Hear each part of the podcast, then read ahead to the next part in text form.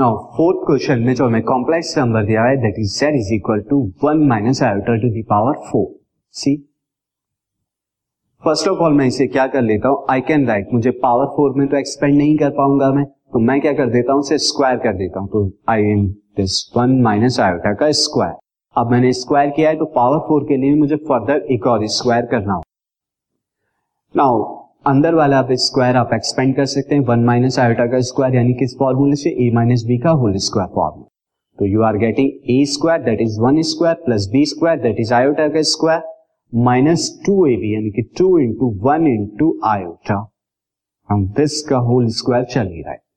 Now student this one square is one and iota square is minus one and minus two iota square and one minus one is zero तो you are getting minus two iota का square and जब आप minus two iota का square करेंगे तो minus two का square मैं यहाँ पर अलग कर देता हूँ. एंड आयोटा का स्क्वायर अलग कर minus two square is nothing but four and iota square is minus one तो this is minus four and minus four को जब आप लिखेंगे ए प्लस आयोटा बी की फॉर्म में तो this is minus four plus iota वाला तो टर्म अब यहाँ रहा नहीं तो मैं इसे क्या कर देता हूँ? ज़ीरो आयोटा की फॉर्म में लिख देता हूँ. अब ये ए प्लस आयोटा बी की फॉर्म में आ चुका है। See the next question